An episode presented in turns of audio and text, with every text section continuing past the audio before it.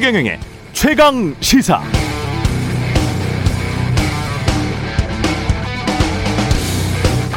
네, 지난주에 이준석 국민의힘 당 대표가 나왔을 때 K7617님 이런 문자가 소개됐었습니다. 방송에서 말 못할 사연이 얼마나 많겠습니까? 창당합시다. 이에 대해 의미심장한 이준석 대표의 답변.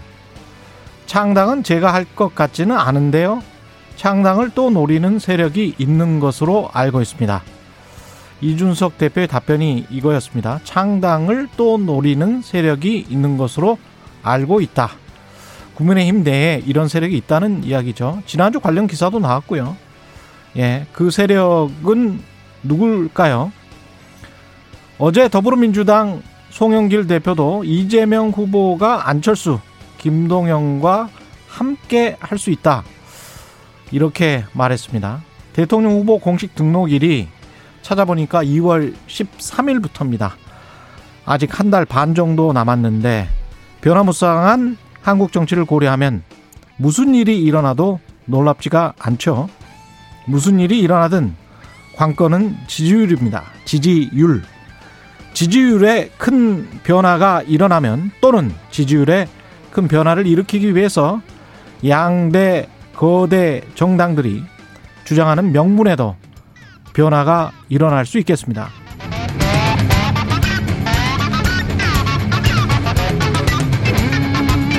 안녕하십니까. 12월 27일 세상에 이익이 되는 방송 최경령의 최강시사 출발합니다. 저는 KBS 최경령 기자고요. 최경령의 최강시사 유튜브에 검색하시면 실시간 방송 보실 수 있습니다. 문자 참여는 짧은 문자 50원, 기문자 100원이들은 샵9730 무료인 콩 어플 또는 유튜브에 의견 보내주시기 바랍니다. 오늘 일부에서는 박근혜 전 대통령 특별 사면 결정한 배경, 의미 무엇인지 청와대 박수현 국민소통수석 만나보고요. 2부에서는 최고의 정치 더불어민주당 진성준 의원, 국민의힘 성일정 의원 만납니다.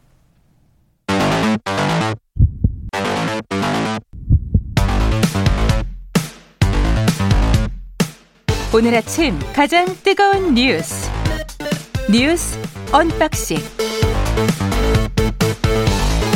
네, 뉴스 unboxing 시작합니다. 민동기 기자, 김민아 시사평론가 나오셨습니다. 안녕하십니까? 안녕하세요. 예, 어제 3시였었나요? 4시였나요? 3시였습니까? 3시, 3시경이었어요. 3시였죠? 예.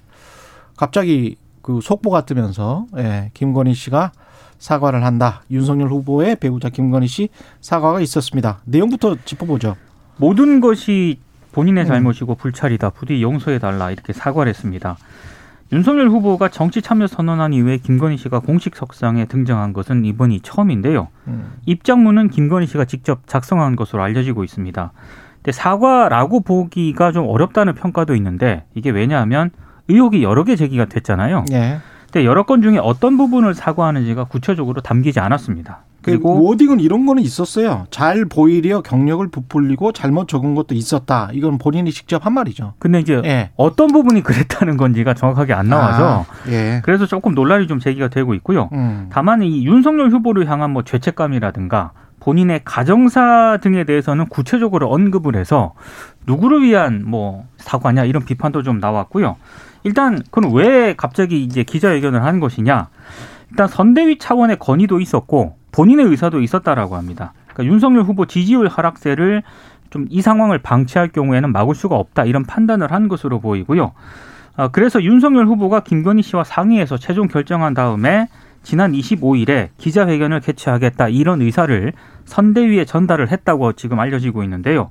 어제 조금 아쉬웠던 점은 김건희 씨가 일방적으로 입장을 발표하고 기자회견장 떠나지 않았습니까? 예. 근데 나갈 때 기자들이 또 질문을 안 했거든요. 음. 그래서 지금 뭐 기사에서는 그런 부분은 안 나오는데 SNS 등에서는 뭐 기자단하고 질문을 하지 않기로 뭐 합의가 된 거냐? 사전에 사전에 합의가 된 음. 거냐? 만약 그게 아니라면 왜 기자들은 질문을 하지 않았느냐? 또 이런 비판도 좀 나오고 있는 상황입니다. 일단 김건희 씨 사과 핵심을 크게 나누면 세 가지인데요. 첫 번째는 허위 이력 의혹에 대해서 지금 말씀하신 것처럼 인정을 한 거예요, 사실상. 음. 근데 이걸 별도 자료를 내 가지고 선대위 측에서 뭘 그러면은 구체적으로 잘못했는지를 쭉 정리를 했는데 뭐 세세하게 다 말씀드리긴 어렵고 대체적으로 그동안 언론의 비판이 어, 합당한 비판이다라는 취지입니다. 다만 몇 군데에 있어서는 좀 억울하다는 거고 특히 그 재직증명서를 위조했다 이 부분에 대해서는 위조가 아니다 이렇게 주장을 하는데 재직증명서? 그렇습니다.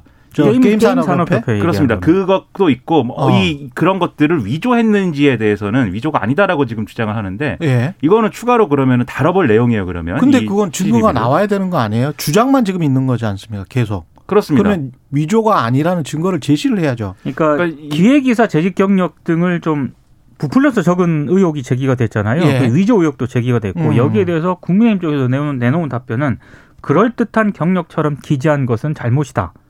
요 워딩입니다. 그러니까 기획이사라는 직함이 공식적인 어떤 뭐 이사로서의 지위를 연상케 한다 뭐 이런 얘기인데 음. 그래서 그 부분이 사실은 불분명합니다. 이제 그 무보수 비상근이라고 계속 주장을 하고 있습니다. 그렇습니다. 네. 그래서 그게 불분명한데 그건 72위 가려야 될 내용인데 어쨌든 전반적으로는 인정을 했다. 이 부분이 하나가 있고 두 번째 그러면 이제 앞으로 어떤 활동을 하겠다는 거냐에 대해서 이제 본인이 설명을 많이 했는데 어, 남편이 대통령이 돼도 아내 역할만 충실히 하겠다라고 이제 얘기를 했고요.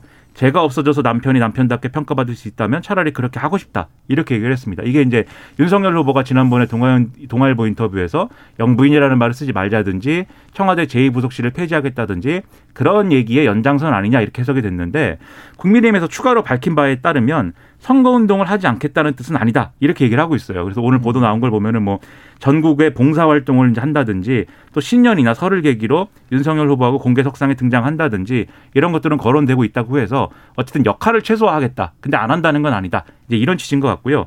그 여기까지는 이제 그동안에 제기된 의혹의 의혹을 해명하고 설명하는 어떤 부분이라고 한다면 어 사실 불필요한 내용이 있었습니다. 분명히 제가 볼 때는 그게 네. 이제 개인사와 관련된 부분이었는데 뭐 윤석열 후보를 처음 만났을 때 인상이라든가 검사 검사라서 무서운 줄 알았는데 호탕하고 뭐 후배를 챙기는 사람이었다라든지 음.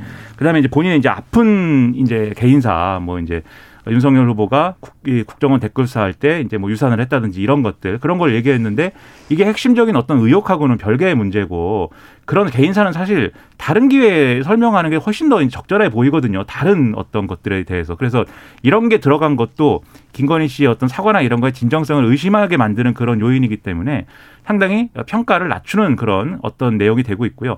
다만 저는 이제 김건희 씨가 어쨌든 본인이 직접 나와서 사과를 한 거니까 그 부분에 본인이 용기를 냈다는 거. 음. 그 점에 이제 평가하고 싶은데 이런 논란이 좀 남았다는 거에 대해서는 좀 아쉬운 부분입니다. 그런데 이런 사과문 같은 경우에는 워낙 첨예하게 지금 논란이 제기된 상황에서 발표를 하는 거기 때문에 개인이 본인이 직접 썼다 하더라도요. 이게 선대위 차원에서 저는 충분히 논의가 됐어야 되는 사과문이라고 보거든요. 예. 근데 개인사가 지나치게 많이 들어가 들어가 있고 이런 걸 봤을 때 음. 이게 선대위 차원에서 논의가 된 사과문이 맞느냐 이런 의문은 좀 제기가 되고 있습니다. 그러니까 이게 사과라는 게 어쨌든 이렇게 국민들의 어떤 국민들이 진정성을 이제 알아줘야 되는 게 사실 사과인 거잖아요. 대국민 사과라는 것은. 그런 맥락에서 좀 부적절하고 좀 부족한 부분이 있는데 다만 이제 이후에 윤석열 후보의 역할이 그래서 제가 볼 때 중요한 것 같아요. 왜냐하면 지금의 상황이 이렇게 김건희 씨 관련 의혹이 악화된 배경에 한 절반 이상은 윤석열 후보가 대응을 잘못했기 때문이다라고 저는 생각을 하거든요. 예를 들면은 이 허위 이력 의혹이 제기되고 이랬을 때 기자들에게 막 오히려 막 호통을 치지 않습니까? 어, 시간 강사 어떻게 뽑는지 당신들이 알아보고 취재를 해봐라 이런 식으로 나왔는데 그러면 이제 김건희 씨가 사과를 한 이후에 윤석열 후보의 대응이나 또 이제 김건희 씨 관련 의혹을 다루는 테러나 이런 것들이 확 바뀌었다. 이런 맥락이 있어야 국민들이 아 김건희 씨가 본인이 직접 사과할 때는 좀 어 좀 어, 애매모호했는데 윤석열 후보 하는 거 보니까 반성하네 이렇게 생각할 거거든요. 근데 그런 행보를 앞으로 보여줄 수 있을 거냐? 당장 윤석열 후보가 이 사과를 놓고 사과했으니까 된 거 아니냐? 더 얘기하지 마라 이런 태도로 간다면 이 사과만으로는 이제 진정성을 증명하기가 다소 어려워질 것이다라고 봅니다. 지금 허위 경력 이력뿐만이 아니고 사실은 김건희 씨는 양평동 개발 사업도 그 어머니와 함께 한 거잖아요. 그렇죠. 거기에 등기사로 잠시 등재가 돼 있었기 때문에 거기에 관해서도 좀 이야기를 해야 되고 도이치모터스 같은 경우도 검찰이 지금 어물쩡 지금 넘기고 있는데 네. 이건 상식적으로 제가 오랫동안 주식시장을 와치를 해본 사람으로서 이런 일은 일어나기 힘들어요.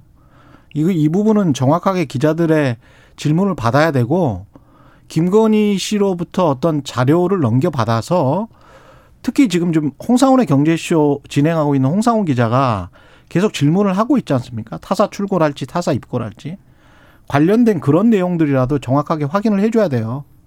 이걸 그냥 그냥 퉁치고 넘어갑시다. 라는 식의 태도는 안 됩니다. 그리고 언론도 이런 지금 거대한 문제들 있지 않습니까? 양평동 개발 사업이랄지 이런 것들은 지금 그게 수질 보존 구역이었다는 거잖아요. 네. 이런 일들이 만약에 다른 사람들에게 일어났으면 지금 문제 제기 안 했겠어요? 코바나 컨텐츠 전지협찬 의혹도 있습니다. 한강으로 들어오는 물이에요. 한강으로 들어오는 물. 서울 시민들이 마시는 물인데 이 북한강 상류 지역입니다. 이 양평동 개발 사업과 도이치모터스 주가 조작 같은 경우는 그 의혹이 많기 때문에 명확하게 해명을 해야 됩니다. 그래서 제일 안 좋은 그림이 예. 이 사과 이후에도 윤석열 후보가 음. 말씀하신 그런 여러 의혹들에 대해서 방어적으로 나오고 배우자니까 덮어주는 것처럼 하고 지금까지 이 허위 이력 문제에 대응한 것처럼 그런 유사한 모습을 보이면 국민들이 아 윤석열 후보는 대통령이 돼도 청와대에 가면은 그렇게 되나 보다라고 생각할 거예요. 그러면 안 됩니다. 그래서 그런 의혹을 씻어줄 수 있도록 이제는 대응 방법이 이 사과를 기점으로 해서 확 바뀌어야 된다. 그래서 예. 최경영 기자하고 인터뷰를 해야 돼요. 그래갖고 막 물어보면은 다 답을 하고 해명을 해야 그런 태도를 바뀌어야 됩니다. 예. 제발 좀 이런 의혹들은 빨리빨리 좀 그 풀렸으면 좋겠습니다. 이게 거의 100만 주에 가까운 주식을 코스닥 등록 기업을 산 건데 그 왜 샀는지는 지금 모르는 거 아니에요? 그렇죠. 예. 더불어민주당과 열린민주당 합당 합의를 했고요. 송영길 대표는 안철수 김동연과 함께 갈 수 있다. 제가 오프닝에서도 말씀드렸습니다만 일단 당명은 네. 더불어민주당으로 하되 열린민주당이 여러 가지 개혁을 요구한 게 있거든요. 이를테면 뭐 비례대표 국회의원 후보를 국민 무작위 투표로 선정하는 열린공천제를 뭐 실시한다든가 국회의원 삼선 초과를 제한한다든가 그리고 국회의원 국민 소환제를 도입한다든가 이런 것들을 이제 같이 이제 추진하기로 뜻을 모았습니다. 아, 일단 1월 10일 내년 1월 10일 전후로 합동의 최종 결론이 날 것이다 이렇게 입장을 밝혔는데 방금 말씀하신 것처럼 아, 송영길 민주당 대표 같은 경우에는 연합뉴스와 인터뷰에서 안철수 국민의당 대선 후보에게 연합을 제안을 했고요. 아무래도 이렇게 연합을 제안한 거는 국민의힘 지금 이렇게 분란이 좀 일어나고 있지 않습니까? 이 상황을 틈타서 중도 확장을 좀 서두르겠다 이런 전략이 있는 것으로 보이고 그리고 김동연 후보와의 대, 통합에 대해서도 김 후보도 대상이 될 수 있다. 이재명 후보도 이런 얘기를 했기 때문에 아마 이런 쪽으로 보폭을 좀 더 넓히는 그런 상황을 보이는 것 같습니다. 그 세 가지의 이제 계산이 있는 것 같아요. 첫 번째는 이재명 후보가 어쨌든 계속 이제 노리는 것은 경제라든가 민생이라든가 실용이라든가 이런 키워드를 통한 이제 중도 진출인 거잖아요. 그렇게 할 경우에는 이제 본진에서 좀 누수가 있을 수가 있기 때문에 이런 가능성을 이제 축소하고 줄이자라는 차원에서 열린민주당과의 합당 이런 거를 이제 추진 을 하고 동시에 이제 안철수, 김동연 두 후보에 대한 러브콜 보내고 이제 이런 방식으로 간다. 그래서 중도 확장을 위한 노림수 이게 첫 번째가 있겠고 두 번째로는 실제로 이제 어 안철수, 김동연 후보하고 뭔가 이렇게 좀 공동 정부라든가 이런 것들을 이 현실화 시킬 수 있으면 문재인 정권의 어떤 모습, 문재인 정권이 이 중도층 유권자들에게 받았던 비판, 뭐 너무 끼리끼리 회전문 인사, 뭐또 아는 사람들끼리만 쓰는 거 아니냐, 캠코더 인사다, 막 이랬던 것들에 대해서 다른 모습이다라고 주장을 할 수가 있게 되기 때문에 그런 모습을 또 보여주려고 하는 그런 시도로도 볼 수가 있고요. 세 번째는 결국은 안철수 후보는 지금 어쨌든 우리가 더 가능성을 높게 보는 거는 보수 정치하고의 단일화 이런 거 아니겠습니까? 근데 반대쪽에서 더불어민주당이 이렇게 안철수 후보도 같이 이렇게 하는 모습을 보여주자고 계속 얘기를 하면 음. 이 윤석열 후보하고 안철수 후보 간의 단일화 협상에서 안철수 후보의 협상력이 늘어나요. 그러면 결론적으로 얘기하면 윤석열 후보로서는 단일화 협상이나 이런 것들이 더 험난해지고 어려워지는 것이고 아. 안철수 후보도 민주당하고 같이 하는 그림을 만들지 않더라도 독자 완주할 수 있는 어떤 명분이라든가 이런 것들이 그렇죠. 계속 쌓이기 때문에 지금 안철수 후보가 상당히 그 지지율이 올라가고 있습니다. 그렇습니다. 예. 지금 뭐 가정사 뭐 이런 어떤 뭐 배우자 의혹 이런 게막 예. 나오면서 안철수 후보의 가정사 이런 것들이 또 조명받고 있어요. 굉장히 음. 이제 화목한 가정이고 따님도 이제 뭐 이렇게 좀 무수한 어떤 그러한 이제 인재이다 이런 점들이 조명을 받고 있고 자 가장 감탄한 것은 지난번에 수능 그 어, 문제가 잘못됐다 이래가지고 논란이 있을 때 안철수 후보가 나와가지고 그걸 풀더라고 유튜브에서 좀 오바였던 것 같고. 네, 근데 예. 재미는 있었습니다 제가 볼 예, 때는. 예. 네, 그런 점들이 되죠. 네, 예, 그런, 그런 점들이 또 관심 받고 있기 때문에 예. 이런 부분들에서 독자완주의 어떤 명분을 좀 쌓아주는 그런 이제 효과도 같이 지금 나오고 있다 이렇게 음. 볼수 있는 행보죠. 예. 그러면서 합치, 협치 뭐 이런 식으로 좀 발전했으면 좋겠어요. 예. 아, 다만 예. 권은희 국민의당 원내대표는 음. 좀 싸늘한 반응을 보였습니다. 그래요? 그러니까 예. 이재명 후보 같은 경우에는 음. 자력 갱생이 어려우니까 헛된 달콤한 헛꿈을 꾸는 음. 꾸고 있다 뭐 이런 식으로 좀 비판하는 입장인데요. 그거야 뭐 그렇죠. 뭐 상황에 따라서 또 달라질 수 있는 문제니까요. 아니 그러니까 저는 이재명이든 윤석열이든 누구든 간에 안철수 후보 뭐 세 사람이 또는 김동연 뭐 심상정 좀 이렇게 다양한 형태의 협치 그리고 그렇죠. 다양한 형태의 정책의 이합 집산 이런 거는 꼭 좀 필요하다. 자세히 보면 곧 있으면 이제 정책 이야기 하겠지만 이게 다른 게 별로 없어요. 그렇습니다. 예, 이재명 후보도 다양한 공약을 내놓고 윤석열 후보도 지금 국민 행복 시대 가지고 일자리 복지 공약 내놨는데 역대 정부들의 정책을 쭉 우리가 살펴봤잖아요. 뭐가 다르지? 이게 이재명 후보나 윤석열 후보의 공약들이 뭐 다른 게 있습니까? 예? 크게는 뭐 없는 것 같은데 레토릭만 달라요. 늘 어, 수사만. 근데 음. 이제 굉장히 이재명 후보 같은 경우에는 어제 주말 동안 많은 공약들을 내놨거든요. 음. 특히 이제 어제 KBS 이뤄진 날 라이브에 출연해서 인터뷰를 했는데 다주택자 양도소득세 문제 있지 않습니까? 이거와 관련해서는 방법은 여러 가지가 있다 이런 얘기를 했습니다. 원래 이재명 후보가 예, 제안했던 방식은 이른바 633 방식이라고요. 예. 1년간 중과를 유예하되 첫 6개월의 집을 팔면 세액 전액을 이후 3개월은 50% 마지막 3개월은 25% 면제해주자 이런 내용인데 워낙 청와대와 정부가 좀 강하게 반대를 하니까 대선 끝나고 10개월 동안 이게 633이 아니라 433. 433 으로 하자. 요렇게 이제 또 바꾼 겁니다. 433은 죽, 축구 포메이션 아닙니까? 그렇죠. 433도 있고 442도 있고. 근데 어쨌든 대선 끝나고 예. 한다는 얘기죠, 사실. 그렇지. 대선 예. 끝나고 이렇게 바꾸자 일부 수정을 했고요. 예. 신규 택지 공급 부분 같은 경우에는 고속도로 철도를 지하화하고 음. 어 이건 뭐 지상의 택지와 상업 시설 공원을 확보하겠다라고 입장을 밝혔습니다. 이건 아무래도 뭐 경인선이라든가 예. 경부 고속도로 등을 지하화하겠다 이걸 이제 강조한 것으로 보이고 연금 개혁은 굉장히 원론적인 입장을 밝히긴 했거든요. 다만 이게 청년 세대가 선호하는 게 공무원 대기업 공공기관이잖아요. 이 부분에 대해서 정년 연장을 일단 자중을 하되 다른 영역에 대해서는 신속하게 정년을 좀 연장을 하자. 요렇게 또 제안을 하기도 했습니다. 어. 그러니까 지금 쭉 말씀하신 게 사실 기존에 이제 아까 말씀하신 대로 기존에 정부가 고려하는 어떤 정책 중에 하나로 이제 좀 얘기가 됐던 것이거나 네. 또는 선거 때 이제 많이 공약들 했던 거예요. 예를 들면 뭐 지화 고속도로나 철도를 지화해 가지고 그렇죠. 거기다가 이제 공급 물량을 풀 수 있는 뭐이 그렇죠. 대지를 확보한다든지 그래서 이제 이게 엄청나게 새로운 얘기다라고는 보이지 않는 부분들이 있고 마찬가지로 윤석열, 윤석열 후보 정책들 네. 행복 경제 이렇게 네이밍 했습니다만 국민 행복 시대 네. 근데 뭐가 행복한 거냐라고 보면은 사실 그건 잘 알 수가 없고 일자리 복지 공약 그렇죠. 네. 일자리가 네. 꼭 복지다 그래가지고 좀 안정적인 비교적 안정적인 일자리 주 36시간 이상의 안정적인 일자리를 이제 공급하겠다 이런 얘기고 그걸 위해선 수단으로 대기업에 뭐 이렇게 해주는 게 아니라 음. 중소기업이라든지 스타트업이라든지 중소 중견기업 이 세제 혜택 그리고 여기서 연구 개발하는데 이 비용 필요한 거 지원해주고 세제 혜택 주는 거 이런 것들을 이제 하겠다라고 주장하고 복지제도도 확대하겠다. 그렇죠. 복지도 선별적 복지의 방식으로 확대하고 그다음에 음. 코로나19 사태에 대응하기 위해서 긴급복지 지원제를 확대하고 음. 근로장려세제에 대해서도 받기 위한 요건을 완화한다 이런 거거든요. EITC 그렇죠. 예. 문재인 정부의 성, 뭡니까 소득주도 성장 정책 중에 하나죠. 그렇습니다. 예. 이게 근데 뭐 소득주도 성장 얘기도 있지만 예. 이명박 정부 때도 도입됐고 박근혜 맞습니다. 정부 때도 확대했고 뭐 이래 온 거예요 사실. EITC는 그냥 선진국들의 뭐랄까요? 그냥 트렌드입니다. 저 트렌드. 모범 모범 예. 답안 중에 하나고 예. 사실 정부라면 예. 어느 정부와 막론없이 이건 해야 되는 사안입니다.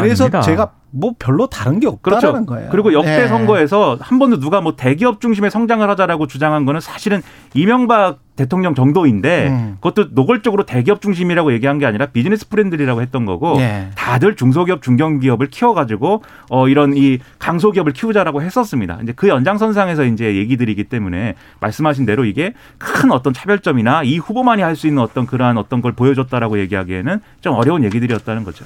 차별한다고 또 이명박 전 대통령처럼 또 강을 파거나 뭐 이런 것보다는 낫기는 합니다, 사실은. 아니, 예. 근데 다만, 다만 제가 한 가지 아쉬운 건 예. 이런 부분들을 정책 토론을 해야 되잖아요. 예. 윤석열 후보가 정책 토론에 대해서는 뭐 싸움하는 것밖에 안 된다라고 약간 부정적인 입장을 밝혀서 음. 그러면 지금 선관위 주간 대선 TV 토론에 세 차례 하도록 돼 있지 않습니까? 세 차례 이상.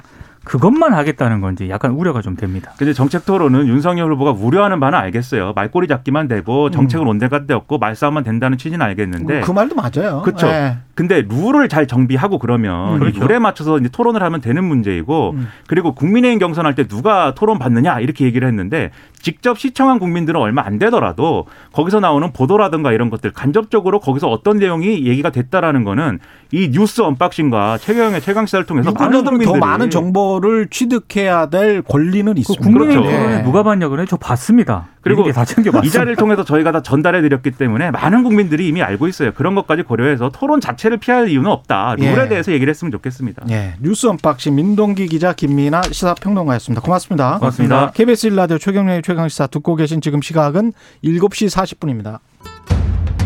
오늘 하루 이슈의 중심. 당신의 아침을 책임지는 직격 인터뷰. 여러분은 지금 KBS 일라디오 최경영의 최강 시사와 함께하고 계십니다. 박근혜 전 대통령에 대한 사면이 단행되면서 후폭풍이 거셉니다. 문재인 대통령의 결단 어떤 의미 가 있을지 또 대선에는 어떤 영향을 미칠지요. 박수현 청와대 국민소통수석 전화로 연결돼 있습니다. 안녕하세요. 네, 안녕하세요. 박수현입니다. 예. 어, 5월, 5월, 지난 5월에 4주년 기자회견 때도 유보적 입장을 대통령이 보였었는데 네. 사면의 결정적인 이유는 뭐였을까요? 예, 무엇보다 그 이미 브리핑에서 말씀을 드렸습니다만 국민 통합과 화합 아니겠습니까? 그리고 지금 그온 국민이 힘들어하고 계신데 이 코로나를 극복하고 미래로 담대하게 나아가야 할 시점인데 거기에 어떤 계기가 되기를 바라는 대통령의 고뇌에 찬 그런 결단이었다 이렇게 볼 수 있겠습니다.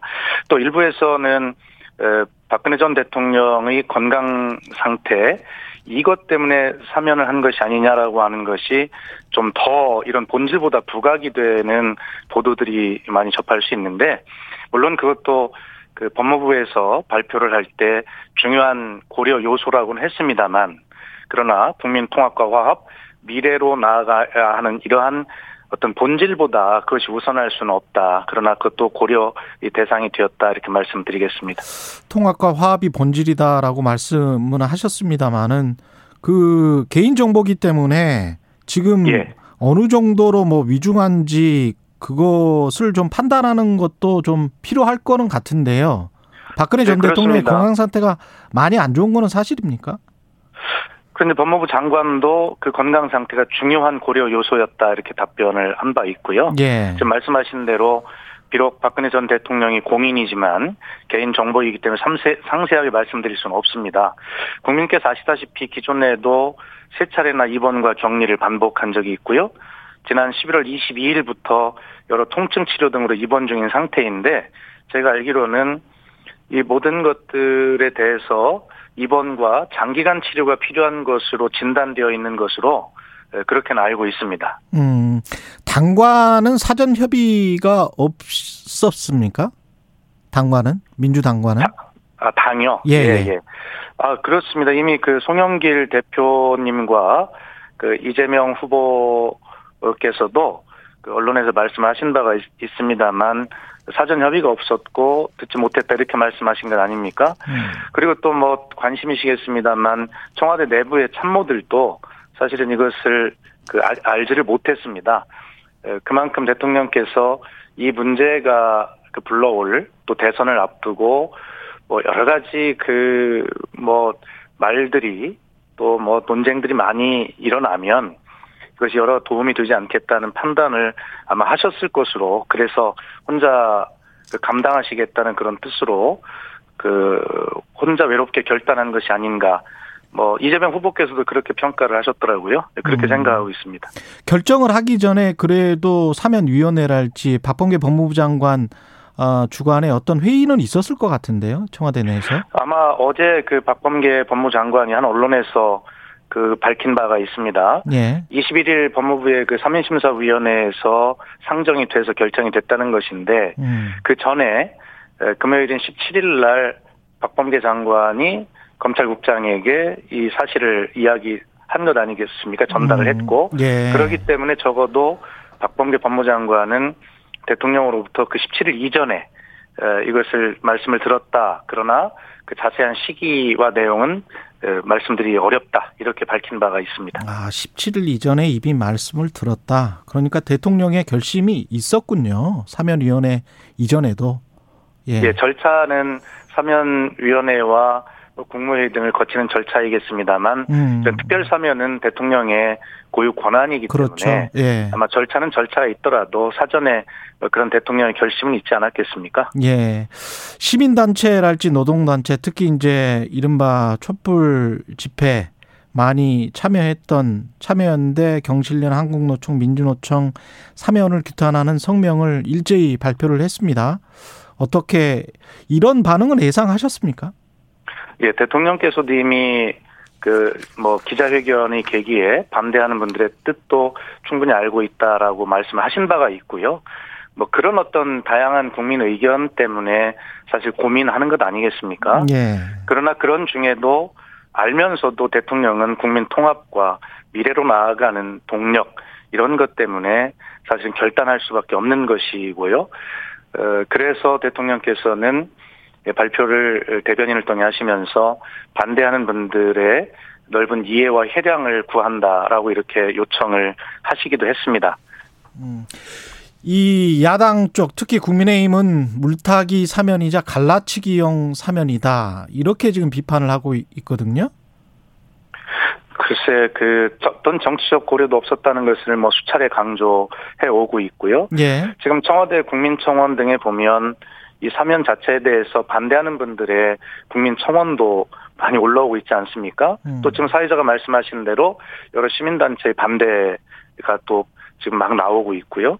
그렇기 때문에 이것을 야권을 갈라치기 위해서 그 사면을 했다라고 하는 것은 그 국민 통합을 위한 대통령의 결단에 너무 못 미치는 평가가 아닌가라는 생각이 들고 정치적 유불리를 계산하지도 않았지만 그렇게 따져 보면 어떻게 누구에게 유리하고 불리하다는 것을 누가 결론을 내릴 수 있겠습니까? 아. 이러한 어떤 그 결과적 그 어떤 혼란이나 논쟁을 좀 짧게 줄이고 국민 통합과 새 시대로 나아가고 코로나를 극복하기 위한 새 동력으로 좀 마련하자라고 하는 그런 어떤 본질을 좀 결과로 귀결될 수 있도록 함께 힘을 모아야 되겠다는 그런 호소의 말씀도 드리고 싶습니다. 그러니까 문재인 정부를 지지했던 시민들을 일부도 비판을 하고 있기 때문에 예. 갈라치기를 했다고 한다면 그런 시민들도 만약에 갈라치기가 된 것이기 때문에 이게 네. 갈라치기용 사면은 아니다 그런 말씀이네요.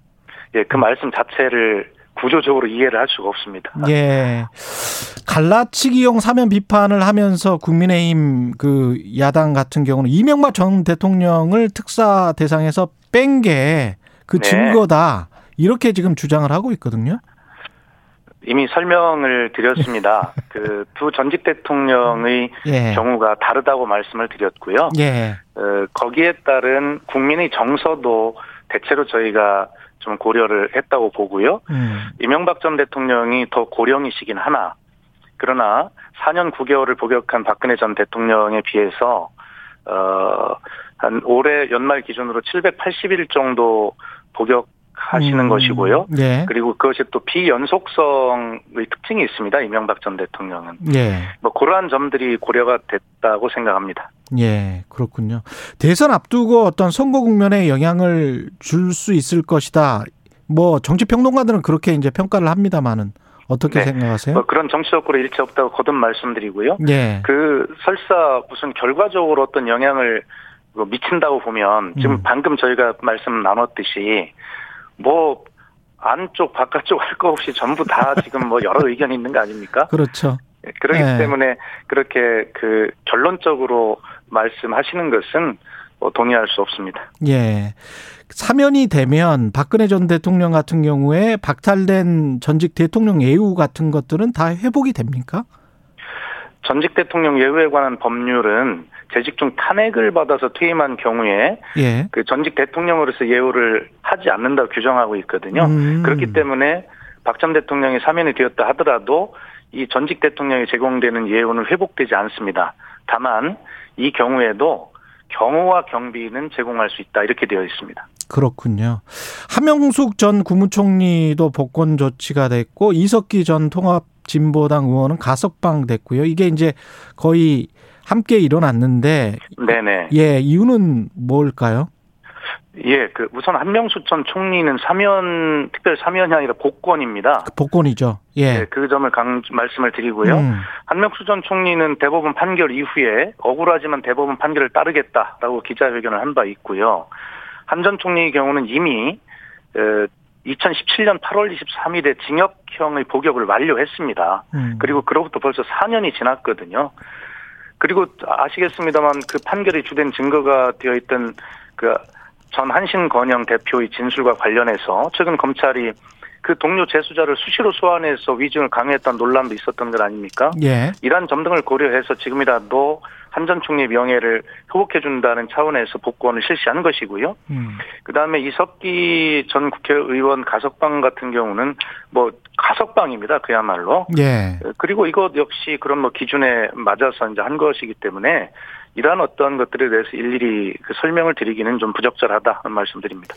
그 대통령 퇴임하시기 직전에 석가탄신 일이 있더라고요. 네. 또 다른 사면이 있을 수 있습니까? 그것을 어떻게 제가 말씀드릴 수 있겠습니까? 그것은 아무도 모르는 일이고요. 예. 예. 다만 그한 가지 말씀을 좀 드릴 것이 있는데요. 예. 그 박 전 대통령께서 이제 당국에 감사의 뜻을 전했다. 이것에 대해서 이제 뭐 어떻게 생각하는 질문도 많이 받는데. 예. 뭐 이것에 대해서 청와대에서 특별히 드릴 말씀은 없습니다. 다만 이 감사를 하든 사죄를 하든 그 대상은 청와대나 대통령이 아니라 음. 뭐 국민이다라고 하는 말씀을 꼭 좀 드리고 싶고요. 예. 뭐 어떤 이런 질문들이 워낙 많이 있기 때문에 예, 제가 그냥 말씀을 한번 드려봤습니다. 예. 마지막으로 문자들이 이런 문자들이 와 있습니다. 코리아 페이퍼님이 사면 논쟁은 정당한 합법적인 결정임 이렇게 찬성하시는 분도 있고 조현수님 통합 미래 좋지만 그런 답은 조금 애매한 것 같네요. 이런 말씀 하셨네요. 예, 결과적으로는 통, 합과 미래에 도움이 되도록 하는 결과로 그렇게 귀결이 돼야 된다고 아까 제가 말씀을 드렸기 때문에 예. 예, 그러한 어떤 취지에 부합하는 결과가 나오도록 우리는 그 길을 향해서 가야 한다, 가자고 국민께 말씀을 드리고 설명을 드리고 있는 것입니다. 오늘 말씀 감사하고요. 박수현 청와대 국민소통수석이었습니다. 고맙습니다, 수석님. 감사합니다. 네, KBS 라디오 최경영의 최강시사 1부는 여기까지고요. 잠시 후 2부에서는 최고의 정치 기다리고 있습니다.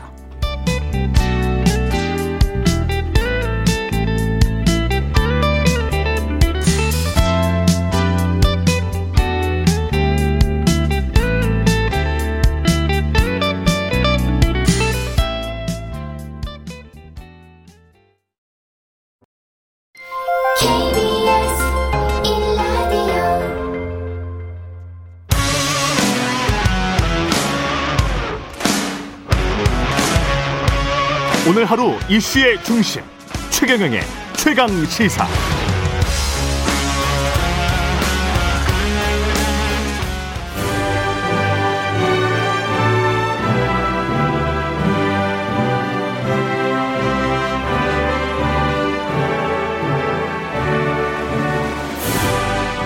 네, 전국의 가장 뜨거운 현안을 여야 의원 두 분과 이야기 나눠보는 최고의 정치. 오늘도 여야 의원 두 분 나오셨습니다.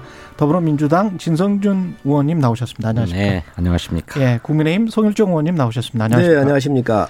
예, 최경령의 최강 시사 유튜브에 검색하시면 실시간 방송 보실 수 있습니다. 스마트폰 콩으로 보내시면 무료고요. 문자 참여는 짧은 문자 50원, 긴 문자 100원이들은 샵9730 무료인 콩 어플 또는 유튜브에 의견 보내 주시기 바랍니다. 사면 지난주에 단행이 됐는데요. 예. 방금 전에 이제 박수현 수석도 통합과 화합을 위한 사면이다 이렇게 이야기를 했는데 국민의힘은 좀 다르게 보는 것 같고요. 어떻게 보십니까? 통합과 음. 그 화합을 위한 사면이라 그러는데 예. 아마 청와대에서는 그렇게 얘기를 하고 싶을 거예요. 그러나 과연 통합과 화합이라고 하는 방향성에서 과연 일치하는가 저는 이걸 한번 말씀드리고 싶은데 오히려 그 어.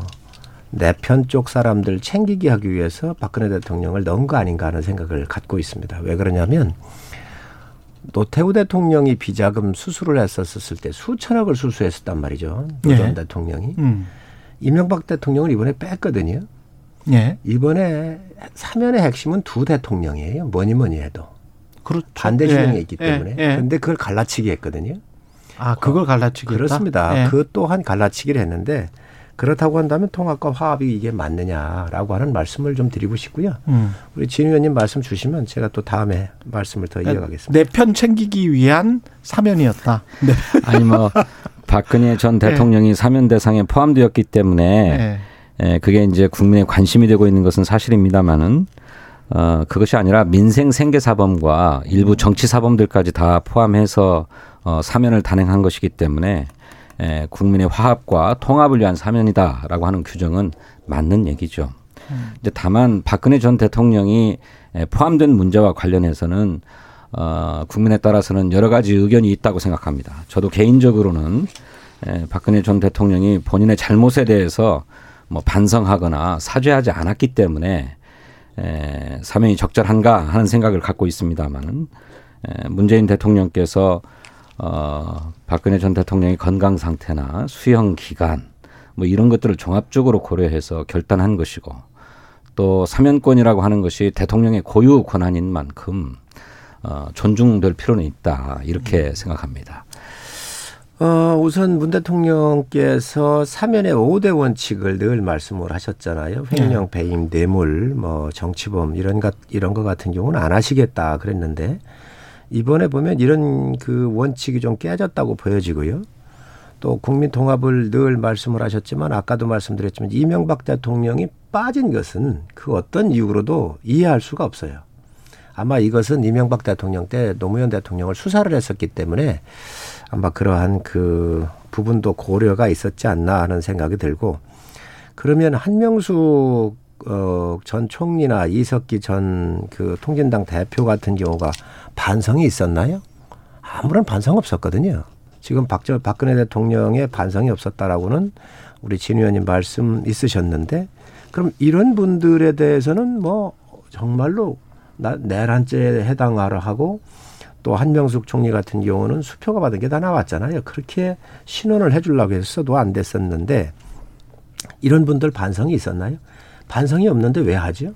그렇기 때문에 이번에 이 사면 같은 경우는 원칙이 굉장히 훼손됐다라고 생각을 합니다. 물론 대통령의 고유 권한이고 음. 또 박근혜 대통령을 그나마 4년 9개월인가요? 이렇게 에, 상당한 복역 기간 이후에 풀어내신 거는 뭐 나름대로 어, 환영할 일이지만 원칙이 다 훼손됐다. 지금까지 지켜온 모든 것들이 훼손됐다고 생각을 합니다. 이석기 전 통합진보당 의원의 경우는 조금 다르죠. 어, 그의 경우는 사상과 신념을 처벌한 것 아닙니까? 어, 그래서 그 헌법에 보장되어 있는 사상과 양심의 자유 이걸 처벌하려고 했던 것이기 때문에 뭐 박근혜나 이명박 어, 대통령과 비교될 수 없는 문제고요. 이명박 대통령은 수용 기간이 너무 짧습니다. 한 2년 조금 더 된 정도에 불과한데 박근혜 전 대통령은 4년 9개월간 복역을 했어요. 이명박 대통령은 수용 기간에도 뭐 건강에 문제가 있다, 뭐뭐 뭐, 왔다 갔다 하셨죠. 예, 왔다 갔다 막 이러면서 어 그렇고 또 무엇보다도 저는 그 본인들의 건강 문제가 가장 중요하게 고려됐던 것 같아요. 어 저야 뭐 그 깊은 내막을 잘 알 수 없는 입장입니다만 박근혜 전 대통령의 경우에 뭐 치아가 굉장히 안 좋아가지고 씹어서 음식물을 삼킬 수가 없는 상태였다고 합니다. 그래서 별도의 뭐 저 영양 공급 조치가 필요할 정도로 아주 심각한 상태였다고 그러는데 그래서 뭐 죽이나 미숫가루로 식사를 대신했다고 하지 않습니까? 근데 형벌은 기본적으로 자유형이기 때문에 그러니까 자유를 구속하고 제한하는 것만으로도 어, 사람에게는 아주 중대한 형벌이 된다, 고통이 된다 하는 것이지 그의 건강을 해치거나 생명을 해치자는 게 아니지 않습니까? 음. 이제 그런 점에서 어, 박근혜 전 대통령은 어, 이번 사면 대상에 포함된 게 아닌가 그렇게 짐작하고 있습니다. 이석기 전 통진당 대표 같은 경우가 사상범이고 신념이 가득 찬 사람이다라 얘기한다면 대한민국 자유민주주의와 시장경제 우리 헌법에 배치자, 배치가 되는 사람이거든요. 더더욱 이런 사람 풀어내서는 안 되는 것이지요. 그렇게 말씀을 하시면 그렇기 때문에 지금 문제가 있다고 하는 것이고 분명히 일분이 나온다고 한다면 아, 이 자유로운 대한민국에 위대한 대한민국에 이제 기여해야 되겠다라고는 이 방향 전환이 있었어야만이 이런 분들을 팔풀 수 있는 것이 대통령이 고유 사면이에요. 네. 사면을 해줬다고 한다면 그럼 사상과 신념에 투철한 사람이 대한민국 그럼 전복해라. 이 사인 주는 거하고 똑같은 거잖아요. 그렇게 얘기를 하시면. 그렇기 때문에 이거는 굉장히 위험한 생각이다라고 말씀을 드리고 네. 이명박 대통령 얘기를 하시는데 나이 80이 넘으셨습니다. 음. 이분 또한 건강이 안 좋았었기 때문에 형 집행정지가 됐던 거잖아요. 그렇기 때문에 어떤 경우로 해도 어, 이 부부, 어, 이명박 대통령을 저는 상당히 넣었었, 넣었었는 게 맞지 않나 하는 생각이 들고 굉장히 이게 뭐 사면 자체가 정치적이긴 해요. 예. 뭐그 부분을 인정합니다. 그러나 음. 대선을 앞두고 있는 이, 이 아주 중요한 시기에 이 내부의 결속을 다지기 위한 그런 정치적인 계산이 깔려 있다라고 보여지고요. 또 야권의 분열을 노리는 거 아닌가. 특히 이 TK에 대한 지금 언론이 많이 그 문제 제기를 하고 있던데 TK 예. 분열에 대한 이러한 또 야권 분열을 고려한 거 아닌가 하는 생각이 좀 들고 또 이재명 후보가 마침 이때에 여러 가지 문제가 김문기 본부장 같은 경우가 사망을 해서 또 사진들이 여러 간 여러 컷 나오지 않았습니까? 그래서 음. 이런 것들이 고려됐는지 안 돼 있는지는 모르지만 어쨌든 여권으로서는 정치적인 사면을 한 거는 어, 정치적인 사면을 통해서 일정한 목표를 이룬 거 아닌가 생각을 합니다. 아까 박수현 수석 이야기는 17일 이전에 대통령이 결정을 이미 했다라고 하는 거 보니까 사진이 나온 거랄지 김문기 법무장 뭐 개발처장 사망과는 그 이전 시점인 거는 같습니다. 어제 만약에 그 우리 서일종 네? 의원님처럼 아, 그런 음. 정치적 의도가 있었다고 한다면 잠깐만요, 잠깐만요. 아, 청와대와 여당이 서로 협의해야죠. 그, 그런 협의가 전혀 없었습니다. 아, 대통령 결단으로 이루어진 일이에요. 이제 이철희 수석하고 송영길 수석하고 그걸 하더라고요. 그래서 음. 어, 무슨 말씀 들으셨어요? 예, 그두 네. 분이 만났다는 것을 뉴스에 나온 걸 제가 봤고 네. 그런데 그렇다고 한다면 그 전에 그런 얘기를 했으면 더 좋았을 것 같아요. 17일에 아마 대통령이 오다를 받았다고 해서 음. 어제 박범계 장관께서 어, 음. KBS 나오셔가지고 그 얘기를 예, 한것 같아요. 예, 그 예. 얘기를 한 것 같은데 그럴 가능성도 있습니다. 그러나 음. 정치적인 거라고는 워낙 광의적인 함의가 있기 때문에 해석할 수 있는 여지가 많지요. 그러면 정치적인 억측이고요. 예. 어, 이명박 전 대통령이나 박근혜 전 대통령이 국민의힘 내에서 어떤 정도의 영향력을 가지고 있습니까? 저는 별 영향이 없는 것 같아요. 같아요. 이 영향을 근데 미칩니까? 지금 송일종 의원님 말씀하신 대로. 아니 그러니까 그런 영향이 없을 것 같다는 겁니다. 영향이 없다. 예, 예. 예. 이를테면 그분들이 상당한 정치적 영향력을 가지고 있는 거라면 성일종 의원님 해석처럼 누구는 풀어주고 누구는 안 풀어줘 가지고 당내 분열이나 보수 진영의 분열을 기도했다라고 정치적으로 해석될 여지도 있겠습니다만 아 이명박 전 대통령이 국민의힘 내에서 어떤 영향력을 가지고 있습니까? 아 처벌받아 가지고 지금 저 감옥을 살고 있는 분인데 음. 또 박근혜 전 대통령도 파면 당하고 어 감옥도 사는 사람 아닙니까? 이런 분이 어떤 정치적 영향력을 발휘하길래 누구는 풀어주고 누구는 안 풀어줘서 보수가 분열되네, 국민의힘이 분열되네 이런 얘기를 하십니까? 그거야말로 어불성설이라고 생각합니다. 아니 근데 박근혜 전 대통령이 내놓을 메시지 탄핵과 관련해서 그리고 탄핵의 당사자라고 할 수 있죠. 윤석열 후보에게 미치는 영향이 좀 단 1%라도 있다면 대통령 선거에 영향을 미칠 수가 있기 때문에 그런 말씀하시는 거 아니에요? 이제 그 말씀 우리 진 의원님한테 지금 바로 하신 것 같은데. 예. 아니, 예. 물론 박근혜 전 대통령 입장에서는 예. 뭐 본인도 얘기했지만 뭐 탄핵이 정치적인 어떤 탄압이었다라고 해석하고 자기를 합리화를 할 수야 있겠지요. 예. 그런데 그 탄핵을 했던 장본인이 윤석열 후보가 아니잖아요. 탄핵 이후에 음. 탄핵 이후에 국정농단 등의 여러 잘못들을 수사해서 처벌한 검사 아닙니까? 어, 그런데 그것에 대해서 박근혜 전 대통령이 뭔 입장을 발표한다. 영향도 없을 뿐만 아니라 그런 얘기를 하는 것 자체가 바람직하지도 않아요. 박근혜 전 대통령이 도움이 안 됩니다. 지금은 음. 박근혜 전 대통령이 자기 잘못에 대해서 시인하거나 반성하거나 사죄하지 않았는데 왜 사면을 하는가라고 하는 국민의 비판 여론도 상당히 있어요. 그런데 여기에 불을 지르는 격입니다. 물론 자기를 합리화하고 정당화하기 위한 뭐 이런 얘기들이야 좀 할 수도 있을 거라고 생각합니다만 그것이 뭐 선거 국면에 영향을 준다거나 윤석열 후보를 윤석열 후보는 개인적으로는 좀 곤혹스러울지는 모르겠는데 음. 뭐큰 정치적 영향력이 없다 저는 그렇게 생각합니다. 이제 뭐 청와대가 정치적인 행위를 한 거에 대해서 디펜스를 해야 되니까 전 의원님 저렇게 얘기를 하시겠지, 김 의원님 얘기를 하시겠지만 노무현 대통령의 영향력이 과연 없나요? 노무현 네? 대통령이 문재인 대통령 노무현 대통령 지지했던 세력들이 문재인 대통령 만들고 또 지금 현재 지지하고 있는데 영향력이 없나요? 다 같은 맥락입니다. 지금 그렇게 평가하시면 안 되고 분명한 것은 정치적인 노림수가 이 안에 있는 것이지요. 음. 김건희 씨, 예, 윤석열 국민 대선 후보 배우자인데요. 어제 허위 이력 기재 의혹에 대해서 직접 입장을 밝히고 사과는 했습니다. 사과했고요. 전반적으로 평가가 좀 나뉘어지고 있는 것 같은데 어떻게 보십니까? 홍준표 의원은 국민적 분노를 가라앉힐 수 있을까? 가라앉힐 수 있을까? 이렇게 평가를 했고요. 김종인 위원장은 나름 최선을 다한 것 전반적으로 메시지가 괜찮았다. 이게 약간 좀 뉘앙스는 좀 다릅니다. 저는 음. 사과가 충분치 않았다고 생각합니다. 사과를 하자면 전제가 되는 게 본인이 무엇을 잘못한 것인지를 시인을 분명하게 해야 됩니다.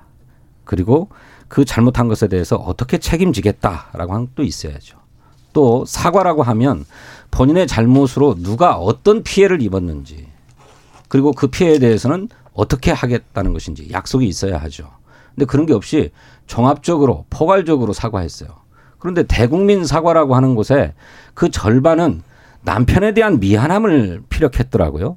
또 소소한 개인사들도 막 얘기를 하는데 뭐 남편은 뭐라고 그랬습니까? 뭐 자신감이 넘치고 후배들에게 베풀 줄 아는 검사였다. 또 몸이 약한 자신에게 밥은 먹었냐, 옷을 따뜻하게 입고 다녀라, 뭐 전화를 잊지 않았다, 뭐 이런 이런 얘기를 했어요. 이런 얘기가 대국민 사과에 왜 필요합니까? 그러니까 국민에게 미안한 줄은 알겠는데 남편에게 미안함이 절반 이상 들어가 있어요. 그러면서 자기는 미워해도 남편은 미워하지 말아달라 이런 호소를 한 거, 선거운동 한 것입니다. 진정한 사과라고 보기 어렵다 이렇게 생각합니다. 더구나 어, 후, 그런 기자회견 이후에 질의응답을 받지 않고 본인은 퇴장하고 대변인을 통해 가지고 그 의혹에 대한 해명 자료를 별도로 냈더라고요. 그것에 보면 여덟 가지의 의혹 중에 본인의 잘못이라고 인정한 것은 딱 한 가지밖에 없었어요. 2004년도에 대한민국 애니메이션 대상 특별상을 받았다고 어, 기재했는데 음. 그건 기관이 받은 것이고 단체가 받은 것인데 그걸 분명하게 하지 않고 개인이 받은 것처럼 표기했다. 이거 하나만 인정하고 나머지는 다 그냥 착각이었다. 순간적인 실수였다. 기재 오류였다. 이렇게 얘기하고 있어요. 진정하게 무엇이 잘못인지를 시인하지 않고 있는 겁니다. 사과 쇼였다고 저는 생각합니다. 반대 진영에 있는 뭐 민주당이나 이분들은 그 어떤 사과를 해도 받겠습니까? 계속적으로 공격을 하겠지요. 매번 뭐 저렇게 말씀을 하시니까 결코 받아들이지 않을 것이고 네. 정치적인 공세가 계속 있을 거로 보여지고요. 음. 어, 어제 사과문은 핵심은 그렇습니다. 잘 보이려고 경력을 부풀리고 부풀린 거에 대해서 또 잘못 적은 것들에 대해서 부끄러운 일이고 본인의 잘못이다. 그리고 용서를 해달라. 국민 여러분께 사죄의 말씀을 드린다. 또 말림이 애도에서 그 사죄한다는 말을 이렇게 두 번을 쓰셨던데 사과가 아니라 사죄잖아요. 단어의 표현이. 그리고 어, 뭐, 감성적인 측면이 너무 터치돼, 저, 터치되어 있고 남편 뭐 이렇게 얘기를 하시는데 사실 남편하고 결혼을 하면서 배우자가 됐기 때문에 이 문제가 불거진 거 아니겠습니까? 공직 후보자가 아니었으면 이 문제가 불거질 수가 없는 것이지요. 결혼한 이전에서부터의 문제들이 많이 있는데 그 부분이 바로 대권 가도를 가고 있는 남편으로부터 나온 문제인데 그 문제의 원인 발단이 본인이에요. 그러니 그 과정을 설명할 수밖에 없는 것이지요. 근데 진 의원님 그 부분을 딱 잘라가지고 남편 선거운동 했다고 얘기하는 것은 상당히 과한 표현이고 아마 제가 볼 때 그 어떤 사과를 해도 민주당에서 계속 공격을 할 거라고 보여집니다. 만약에 이런 거라고 얘기한다면 이재명 후보가 지금 여러 가지 의혹에 쌓여 있는 거 사죄했습니까? 저는 그런 여러 가지 그 문제 사죄 정도가 아니라고 생각을 해요. 의원님 한번 이, 이, 문제에 대해서 한번 설명해 보세요. 분, 명한 문제는 두 후보 간의 검증이 1번이 돼야 되는 겁니다. 그리고 음. 부인들도 검증의 대상이긴 하지만 제일 먼저 검증의 대상은 공직 후보자로 저는 우선적으로 해야 한다고 생각을 합니다. 국민 대 국민대 테크노 디자인 대학원의 박사과정을 기재하면서 괄호 열고 BK21 사업 프로젝트 이렇게 썼어요. 이거 명백한 허위거든요.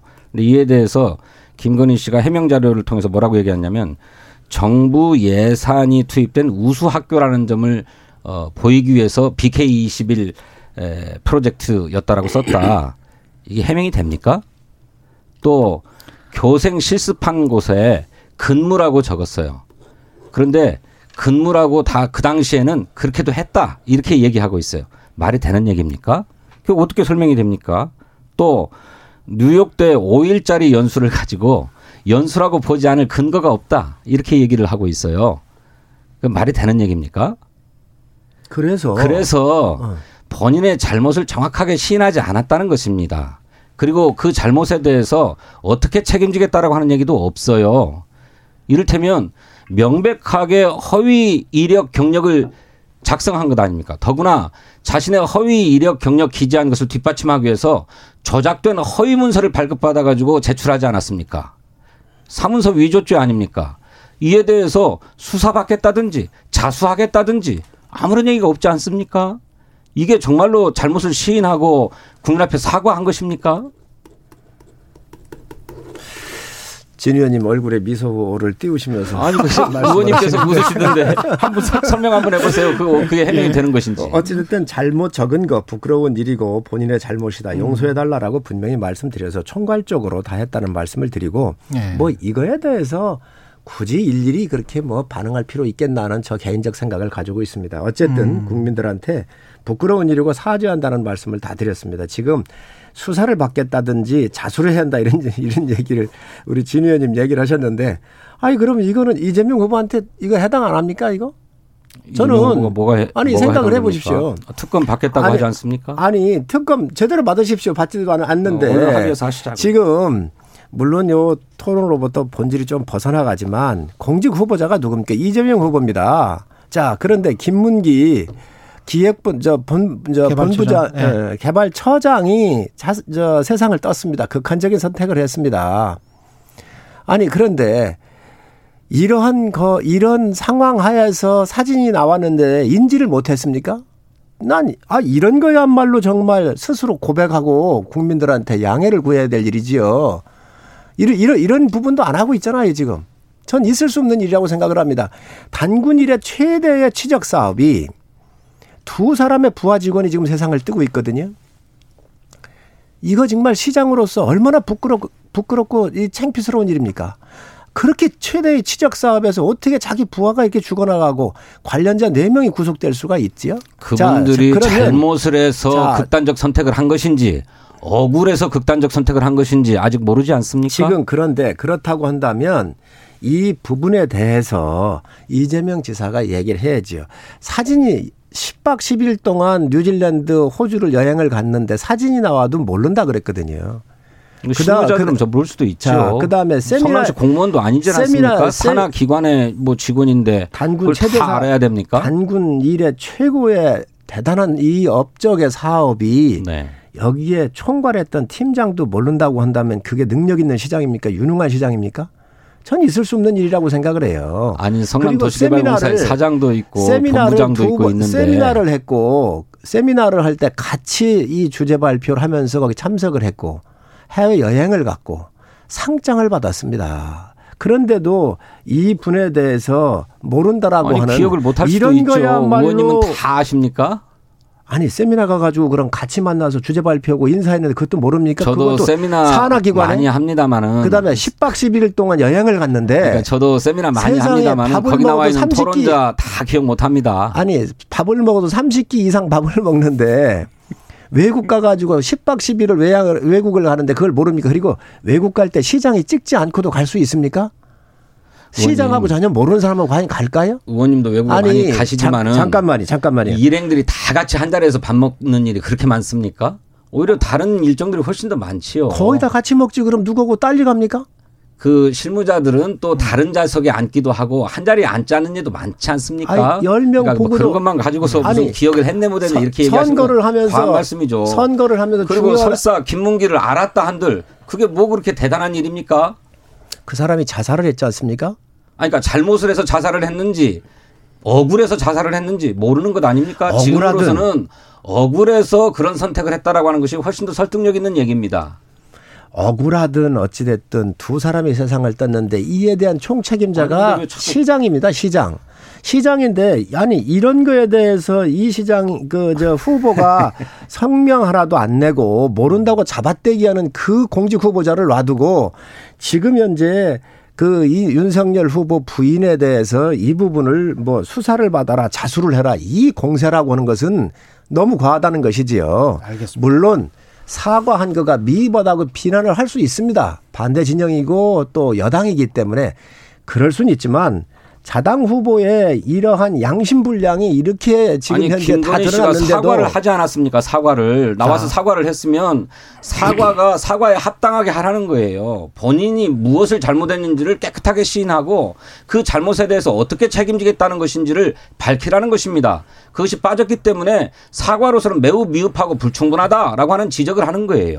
그거 할 수 있습니다. 그거에 대해서 근데 충분히 이재명 자 그런데 수사를 하세요. 받고 자수를 하라고 이렇게 요구를 하는데 이런 거 요구하기 전에 자당의 후보에 문제가 많으니 이렇게 양심불량인 후보이니 그런 부분부터 먼저 얘기를 하시고 알겠습니다. 자수를 안할 거면 예. 어떻게 책임질 것인지를 밝혀 주세요. 그리고 4분밖에 그안 남아서 다른 다른 부분들이 야당의 있어요. 후보를 공격하라는 거죠. 예. 원점을 자꾸 다른 데로 끌고 가시니까. 예. 판세는 어떻게 보고 계시는지 참 궁금합니다. 지금 현재 골든 클로스가 나왔다라는 그런 여론조사 결과도 있었는데 어떻게 보세요? 국민의힘 입장에서는 약간 좀 지금 좀 위기감을 느끼고 있을 것도 같은데요.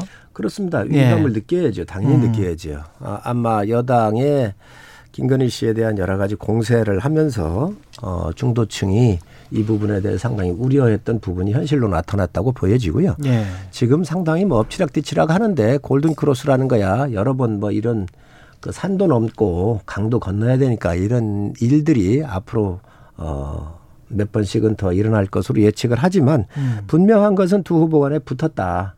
그리고 어떤 거는 뭐 그런 현상도 나타나고 하는데 어 저희가 또 정비를 하고 해서 어 다시 한번 음, 또 어, 어, 이 상황을 타개할 방법을 찾아야 한다고 생각을 합니다. 음. 이재명 후보의 지지율도 어, 상승하고는 있습니다만 그 상승보다는 윤석열 후보 지지율의 하락이 훨씬 더 큰 것 같습니다. 그래서 이제 저희 이재명 후보 같은 경우는 뭐 golden cross라기보다는 윤석열 후보 입장에서 dead cross다 이런 음. 표현도 쓰셨는데 어, 김건희 씨의 허위 경력, 허위 이력 작성 문제도 크게 에, 영향을 미쳤겠습니다만 후보 본인이 이 문제를 대하는 태도와 입장이 국민에게 큰 실망을 준 것 같습니다. 무엇보다도 어, 공정과 정의를 어, 가장 큰 출마 명분으로 삼았는데 그런 점에서 공정과 정의가 이중잣대다. 내로남불이다라고 하는 것이 확인되면서 윤석열 후보에 대한 기대가 꺾였던 것 같고요. 또 본인의 실책도 굉장히 큽니다. 전북대학교에 가서 대학생들과 간담회를 하면서 뭐 가난하고 못 배운 사람은 자유가 무엇인지 모르고 또 자유의 필요성도 느끼지 못한다.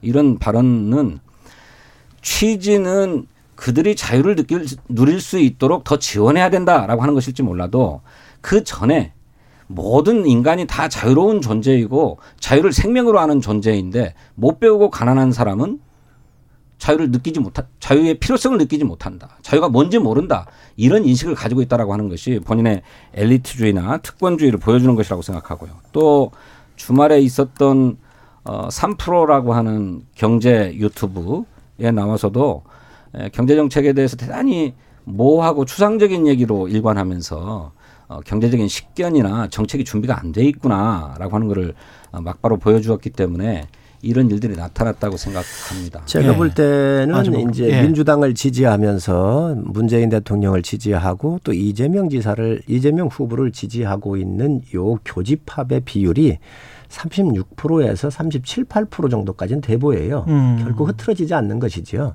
그 이재명 지사가 요 박스권에는 갇혀 있어요.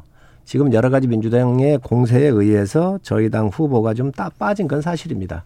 그러나 또 이게 다 민주당으로 갔느냐 그것만은 아니거든요. 일부는 안철수 후보한테도 갔고 음. 중도로 남아 있고 이렇기 때문에 앞으로 저희가 정비를 통해서 이 부분은 좀 어, 저희는 충분히 복구할 수 있다. 그렇게 이렇게 생각을 하고 네.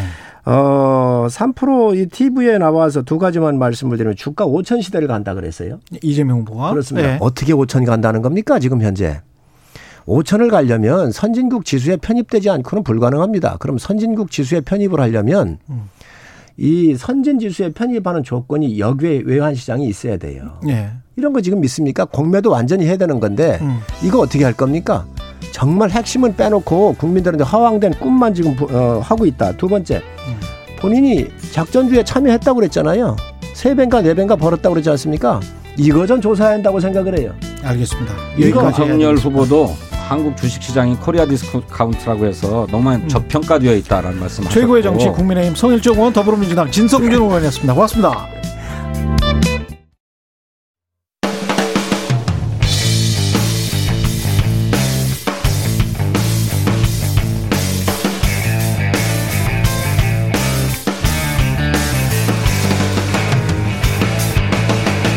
최경영의 최강 시사.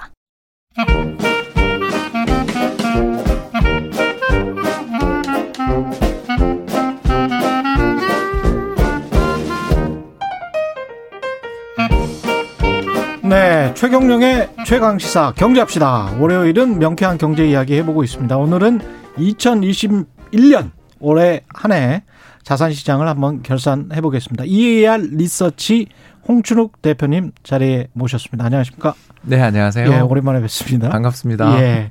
일단 뭐 주식 시장부터 보겠습니다. 코스피가 한참 좋았을 때는 한 3,300까지 갔다가 지금 뭐 3,000 왔다 갔다 최근에 그런 상황인데 어떻게 보십니까? 음. 전반적으로 3,000은 유지됐다는 게 그래도 좀 예, 의미 있죠. 의미 있죠. 네. 예. 일단 뭐 지난 10월 정도만 하더라도 한때 2,800 근처까지도 가고 그랬으니까 음. 주식 시장이 상당히 변동성이 좀 있었는데 연말 오면서 시장이 이렇게 다시 3천 포인트를 회복하게 된 건 두 가지인데 음. 첫 번째는 뭐 당연히 올해 한해 80조 원이 넘는 순매수를 기록한 개인 투자자의 그렇죠. 공이 제일 크다. 예. 이렇게 볼 수가 있겠고 이제 두 번째는 어, 우리가 다들 좀 무서워하는 게 뭐냐면 우리나라 경제가 이 수출로 먹고 살다 보니까 그렇죠. 이 수출로 먹고 사는 나라에서 지금 가장 잘 나가는 게 이제 전기차 관련돼 있는 부품들 음. 그리고 반도체 아니겠습니까? 예. 이두 품목들이 근데 이제 굉장히 미래 전망도 받고 좋은 산업이지만 나쁜 점이 하나 있는 게 아, 이게 경기가 조금만 나빠지면 타격이 큰 업종이죠. 그렇죠. 예. 네. 그래서 경기 민감주. 뭐 경기 예. 민감주 정도를 넘어서서 그냥 완전히 채찍의 끝에 있는 나라라고 예. 저희들은 부르는데 채찍의 손잡이를 조금만 흔들어도 채찍 끝이 요동치는 것처럼 그렇죠. 우리 경제는 선진국 소비자들의 수요나 투자 수요에 너무 민감한데 어, 지난 한 3분기 그러니까 7, 8월부터 주식시장이 흘렀던 가장 큰 이유는 야, 이건 이제 수출 피크친 거 아니냐. 음. 야 이제 뭐 반도체 좋아질 게 있냐. 뭐 이런 이야기들이 계속 나오면서 시장이 어려웠다면 연말 오면서 생각보다 강한 선진국의 소비자들의 지출들 여기 또 오미크론에 대한 공포들이 조금 진정된 것 이런 음. 것들이 금융시장 참가자들에게 아우 이 정도 가격이면 싸지 않냐 이런 저가 매수도 유발해서 아무튼 새 밑에 지금 어 3천 포인트까지 오게 됐습니다. 근데 이게 코로나 19 이전 2019년 이전 상황과 비교를 해보면 고객 예탁금이 지난해 음. 폭증을 했었다가 연초까지 이제 그런 상황이 있었는데 저는 이렇게 멀리서 주식시장 살펴봤었을 때 입장에서 봤을 때는 그게 급감할 것이다. 이렇게 좀 떨어지게 떨어지기 시작하면 그렇게 생각을 했었는데 생각보다 그렇게 급감하지 않더라고요. 예. 그것도 탄탄한 어떤 실탄이 유동성이 예. 있는 것 같습니다. 지금 현재. 맞습니다. 예. 어, 뭐 정말 말 잘 하셨는데 예. 저희들이 이제 그 지난해만 해도 겁을 많이 먹었었어요. 저희들 그러니까요. 시장 참가자들 중에서 저희 뭐 한 30년 했지 않습니까? 하다 보니까 이 시장에서 개인 투자자들은 폭발력이 있는데 지속성은 없다. 이렇게 그렇죠. 평가를 했거든요. 예. 예. 근데 지난해부터 시작해서 지금 만 2년째 이렇게 지속성이 있는 건 처음 보는 것 같다. 이렇게 볼 수 있는 거고 음. 이렇게 된 건 결국 두 가지 아니겠어요. 첫 번째는 아, 유리 없는 저금리로 음. 일단 어 물론 아직도 예금에 돈은 계속 들어갑니다. 이 어마어마한 돈들이 지금 시장에 뿌려져 있는 상황에서 1% 저금리에도 예금을 가는 돈들은 있지만 이 정도로 내가 도저히 못하겠다. 이건 음. 참을 수 없다라는 게 근데 우리만 그런 게 아니라 전 세계적으로 지금 그렇죠. 다 붐이 되고 어떻게 보면 요새는 세계적 유행이 같이 있다. 그래서 미국 같은 경우는 음. 뭐 로빈 후드라고 우리가 음. 불렀던 운동들이 있었고 예. 이런 것처럼 뭐 중국에서는 부추 청년들 이렇게 음. 이야기를 하는데 잘라도 잘라도 계속 큰다라는 거죠. 예. 그러니까 이런 이야기들을 하는 그런 어떤 걸, 글로벌한 어떤 움직임들, 음. 동조감 또는 우리 MZ 세대들은 글로벌로 움직인다라는 그렇죠. 얘기를 하는 게 가장 맞는 것 같고 이제 그보다 우리나라 시장에서 또 미국 시장에서 또 큰 요인은 부동산이 지난해 같은 기간에 비해서 20% 올랐다라는 거죠. 음. 예, 미국이 20% 올랐습니다. 그 오른 돈이 일부 주식시장으로 또 온 것도 있다. 그것도 있고 예. 또 다른 한편으로는 저렇게 급하게 뛰어가고 있는 부동산을 잡기 위해서는 내가 뭔가를 해야 된다라는 초조함도 아, 그러니까 주식이라도 해야 그 부동산에 비해서는 푼돈이기 때문에 그리고 대신에 좀 돈은 적지만 대신 탄력이 그렇죠. 있지 않습니까? 그래서 네. 2021년 올해는 조금 고생했지만 음. 2020년 같은 경우에는 종합주가 지수가 거의 두 배. 굉장했잖아요. 났고요. 네. 특히 뭐 BBIG라는 그 유행어가 나올 정도로 예. 우리나라 뭐 배터리 바이오나 인터넷 그렇죠. 게임 업종들 예. 투자하신 분들은 수배 또는 십수배의 수익을 낸 분들도 있었으니까 음. 이런 것들에 대한 것이 결국 우리나라 지금 금융시장 자산시장이 어마어마하게 불타오르고 있는 과정에서 큰 자본금이 필요한 큰 자금이 필요한 주식 어, 주택보다는 주식에서 일단 승부를 봐서 이 돈을 만들어야 된다라는 그런 초조감 저희들이 이제 FOMO 신드롬이라고 부르는데 예. 지금이 아니면 영원히 이 가격에 이 자산을 살 수 없을 것 같은 예. 이 조바심도 역시 예. 어, 글로벌 어떤 주식 시장으로의 money move를 불렀다 음. 이렇게 볼 수 있는 것 같아요. FOMO fear of missing out입니다. 예, 예, 그렇습니다. 배제될 것이라는 공포가 더 우세했기 때문에 일단 자, 자산 시장에 참여를 하자. 그런데 이 그걸 뒷받침해 줬던 거는 이제 어떻게 보면 그래도 이제 가계 자산의 한 80% 정도는 부동산에 묶여 있기 때문에 부동산에 투자가 돼 있기 때문에 부동산 시장의 흐름이 워낙 좋았으니까 그랬는데 맞습니다. 2021년 일단 부동산 시장 정리를 해보면 어떻게 보십니까? 예, 2002년 어, 카드 위기 이후 최대 상승률을 기록한 것으로 보입니다. 아, 2002년 우리가 카드 사태 있었죠? 예. 네, 그때 이제 경제가 너무 어렵고 예. 또그 직전에 9.11 테러 있었잖아요. 예. 그래서 우리나라의 역사상 뭐 유례 없는 초저금리 시대들이 열렸죠. 그때가 진정한 의미의 초저금리 시대죠. 음. 글로벌 금리 그 외환위기 때 25%까지 갔던 시장 금리가 그때 아시는 것처럼 7%대까지 떨어졌습니다. 예. 그렇게 금리 떨어지면서 경제를 살리기 위한 노력들 여기다 각종 규제 완화의 움직임 대출이 쉬워졌죠. 이게 겹치면서 22% 정도 전국 단위 모든 주택 기준입니다. 올랐는데 지금까지 현재 나와 있는 11월까지 통계만 놓고 보면 일단 거의 20%가 나왔으니까 음. 대략 뭐 12월 통계나 이런 특히 실거래가 통계는 몇 달 지나야 나오니까 예. 몇 달이 지나야 이제 정확한 숫자는 우리가 알겠지만 아 2002년이나 혹은 2006년 그 유명한 버블 세븐 장세 이후 음. 아무튼 지난 20년 우리나라 주택 시장을 객관해 볼 때 세 손가락 혹은 두 손가락 안에 드는 강세였고 이 음. 강세가 어, 좀 연말 들어서 잦아들고는 있는데 음. 음, 그렇다고 해서 이게 뭐 안심하기는 좀 어려운 왜냐하면 어렵다. 마이너스 된 게 아니라 그렇죠. 탄력이 둔화된 거니까 그렇죠. 이걸 아직은 안심할 수 없는 아무튼 정말 아까 제가 잠깐 어. 주식 투자하시는 분들의 그 마음에 대한 이야기를 잠깐 했던 이유가 음. 종목 게시판이나 토론 게시판 보면 초조함을 되게 많이 느껴요 저는 좀. 아. 예, 이렇게 주식이 이렇게 못 움직여서 자기 들고 있는 종 목이 음. 못 움직여서 내가 이렇게 해서 되겠냐 이거 지금 집값은 저렇게 뛰어가는데 주식이 음. 이게 뭐냐. 그러니까 이런 비유를 하시는 분들을 굉장히 많이 본 그런 한 해였다고 볼 수 있어요. 예. 근데 이럴 때일수록 좀 조심을 해야 될 것 같은데 연말에 보면 각종 통계가 특히 수도권 외곽 지역부터 해가지고 안양 같은 곳들 그리고 어 서울 자치구 내에서도 일부 지역들은 맞습니다. 지금 마이너스 신 고가로 비교했을 때는 마이, 아, 예, 마이너스 뭐 몇억 떨어졌다. 맞습니다. 이런 보도들이 나오고 있거든요. 네. 이런 현상은 어떻게 봐야 될까요? 이제 뭐 가장 큰건 음. 이제 너무 급등해서 너무 급등했다. 예, 가격적인 요인. 예, 그러니까 이게 이제 저희들은 어떻게 측정을 하냐면 현재 우리의 금리와 소득 수준으로 집을 살 수 있는가? 그렇죠. 이게 이제 구매력인데 예. 이게 제일 중요합니다. 구매력으로 봤을 때 대략 저희들이 이제 소득의 한 25% 정도를 쓰면 적정이라고 봐요. 음. 그러니까 우리가 100만 원 벌었다 그러면 아 25만 원 정도 이자도 내고 원리금 상환도 하고 금리와 소득 그렇죠. 예. 물건 좀 무조건 집값이 마지막에 들어가지만 아무튼 예. 요 정도가 적정이라고 보는데 지금 서울이 얼마나 나왔냐면 이게 또 9월 데이터니까 음. 아직 몇 달 지나야 됩니다. 아무튼 9월 데이터 얼마나 나왔냐면 182가 나왔다. 어. 그런데 실제로 제가 실거래가 통계가 좀 후행하는 건 그리고 변동성이 있다는 걸 생각하면 사실 200 넘은 것 같아요. 예. 그러니까 현 시점에. 그렇죠, 그렇죠. 네, 그러면 얼마냐면 우리 소득의 50% 절반 이상을 이자와 원리금 상환에 써야 살 수 있다. 그러니까 대부분의 가게가 영끌이라고 하잖아요. 와. 이걸 하지 않으면 살 수 없는 가격이 돼버린 거예요. 근데 음. 이게 왜 문제냐면 우리가 맞벌이 한다 치면 이 저 둘 다 열심히 일해서 갚아 나가면 50%도 문제 없어 이렇게 얘기하실 수도 있는데 그렇죠. 두 명 중에 한 명만 아파도 실직을 해도 또는 예. 휴직을 네. 해도 그러니까 그렇죠? 경기라는 게 뭐이 예. 여러 가지 문제로 인해서 조금만 소득이 줄어도 이 가게에 있는 필수 소비재라는 게 있지 않습니까? 그렇죠, 그렇죠. 먹고 살아야 되는 문제부터 시작해서 사실은 또 어, 그런 의료 관련돼 있는 지출이라든가 자녀 교육비 같은 것들은 쉽게 조절이 안 돼요. 그렇습니다. 네, 결국 전체 소득의 50% 이상을 이렇게 주택 관련한 비용을 써야만 집을 살 수 있고 서울 집을 살 수 있다라고 하면 이제 두 가지 선택이 있는 거죠. 하나는 음. 영끌이었던 거고 그렇죠. 다른 하나는 폭인데 이 영끌이 지난 10월 전세 자금 관련된 대출까지 좀 규제하고 특히 음.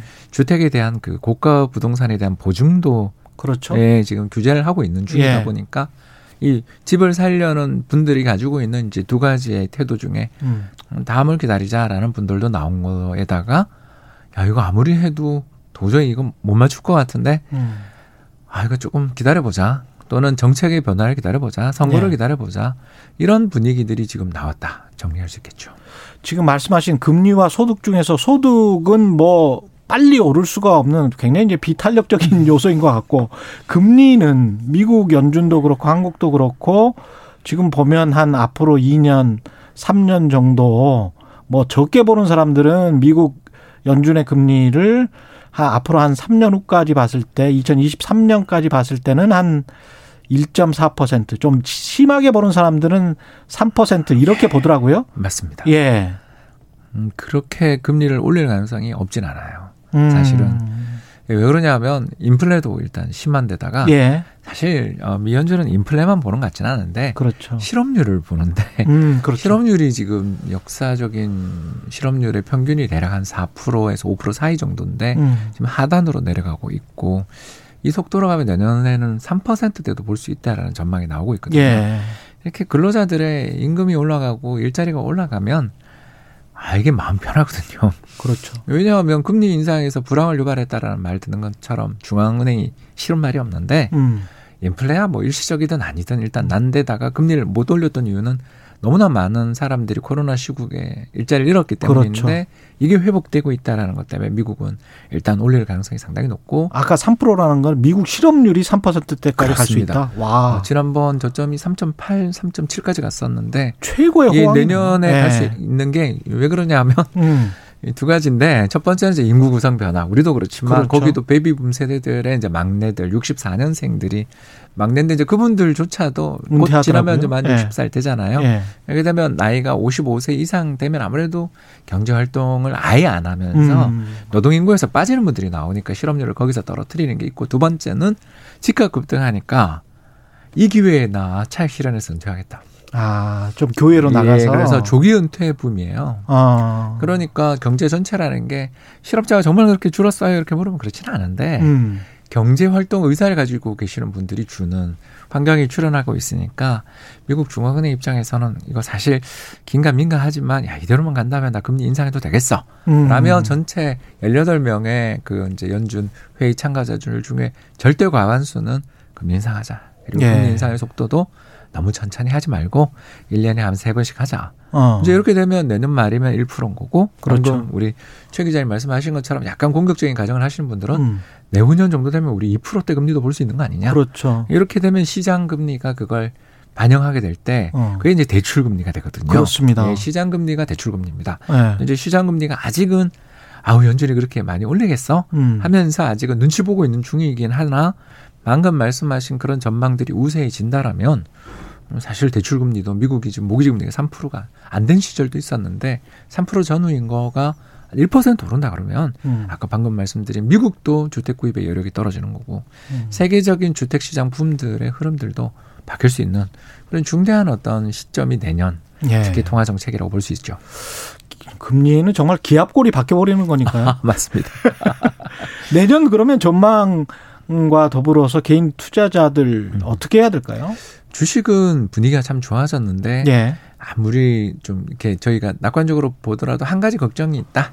음. 미국 금리 인상할 때 한국 주식이 좋은 적이 별로 없었다. 그렇죠. 예, 왜냐하면 돈이 미국 가니까. 예. 예, 그것 때문에 음. 아 전체 시장 자체의 수급이 다 좋아져서 쭉쭉 뻗어나가는 장보다는 아마 종목별 순환매 가능성이 있다.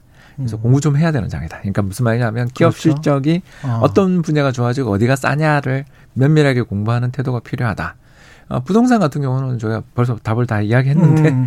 아니 소득의 50% 정도의 빚을 지거나 이사, 이자를 내면서 그 집을 사야 될 정도로 그렇게 힘들게 하는 건 내년 세계적인 금리 인상 등을 생각할 때 저는 좀 너무 공격적인 베팅은 위험한 시기가 아니냐 이렇게 볼 수 있는 것 같습니다. 예.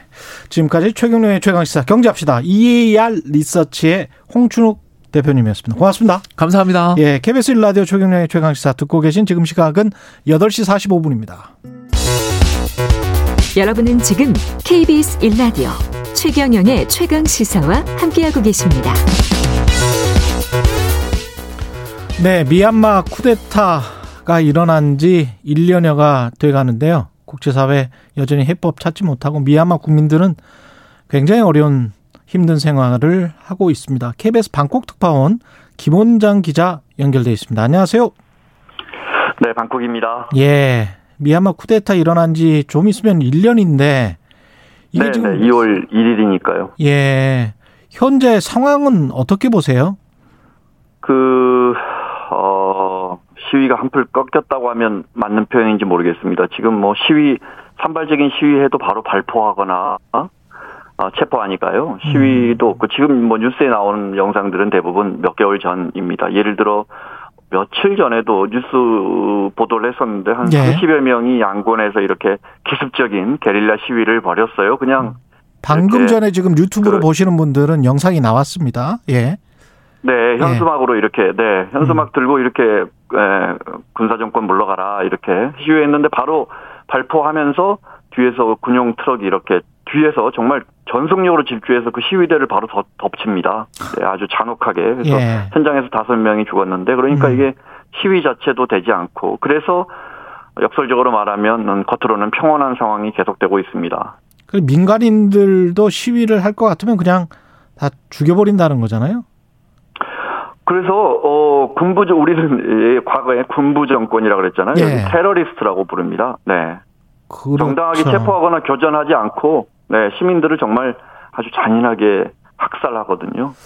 아, 교전 수칙이라는 것도 있는 건데 말이죠. 전쟁을 해도. 그러니까요. 네, 예. 예를 들어 시위 진압할 해도 뭐 시위 진압에 여러 어, 수칙들이 있을 텐데 그런 음. 건 전혀 지켜지지 않습니다. 네. 왜냐하면 또 총기를 소지한 시민군이 있기 때문에. 음. 네. 군부가 민간인 30여 명을 불에 태워서 지금 시신으로 네. 발견된 사건도 있었는데 이거는 군부의 소행입니까? 누구의 소행입니까? 이거는? 어, 소행일 가능성이 아주 높지요. 높죠. 근데 이제 제가 말씀드린 것처럼 음, 미얀마 저 양곤이나 만달레이 같은 도심은 평온하지만 음. 이 미얀마 이렇게 그 국경 미얀마는 저 인도 차이나 반도에서 제일 큰 나라입니다. 그 어, 서북 서북부하고 이렇게 동남부 국경 쪽의 소수민족들과 교전은 굉장히 치열합니다. 정말 죽고 죽이는 상황인데 그 중에 이제 주로 아무래도 소수민족은 화력이나 공군력을 못 당하니까 이제 게릴라식으로 지나가는 그 미얀마군을 공격할 거 아닙니까? 그러면 네. 이제 어 보복 공격을 아주 잔인하게 하는 식으로 해서 특히 민가를 불태우거나 어 그제죠 25일에도 어그 까친족 제일 북쪽에 까친족이 삽니다. 예. 그 까야주 쪽인데 거기서 시민들을 한 35명, 일부에서는 38명 어, 불탄 채 시신이 발견됐습니다. 그 이쪽 까친족은 기독교도들이기 때문에 아. 어, 크리스마스가 큰 명절이었을 텐데 예. 네, 이날 지난 7일에도 너무 잔혹해서 제가 기사를 쓰지 않았는데 어, 음. 사가행주에서 어, 사가행주 바로 옆에 줍니다. 네. 그 11명 주민들이 서로 묶인 채 불타 있었는데 여기는 묶인 채 불타 있었다. 산채로 네, 산채로 음. 어, 불태워졌다고 주장하고 있어요. 근데 그렇게 추정할 수 있는 사진을 보면 음, 그렇게 음. 추정할 수 있는 근거들이 좀 있고 11명이 죽었는데 음. 아, 14살이 1명, 17살이 4명 이렇게 미성년자가 5명입니다. 그러니까 참 그 미얀 아, 네. 시민군이나 반군이 기습 게릴라식 공격을 하고 그런 미얀마 정규군이 들이닥쳐서 마을을 불태우고 주민들을 학살하는 정말 그 인류 전쟁사의 야만적 패턴이 지금 미얀마에서 또 그대로 재현되고 있는 겁니다. 예. 이게 군부는 어떤 계산을 하고 있는 걸까요? 그러니까 이렇게 공포 정치를 네. 통해서 한동안 진압을 다 하면 계속 장기 집권할 수 있다 이런 계산이 있습니까?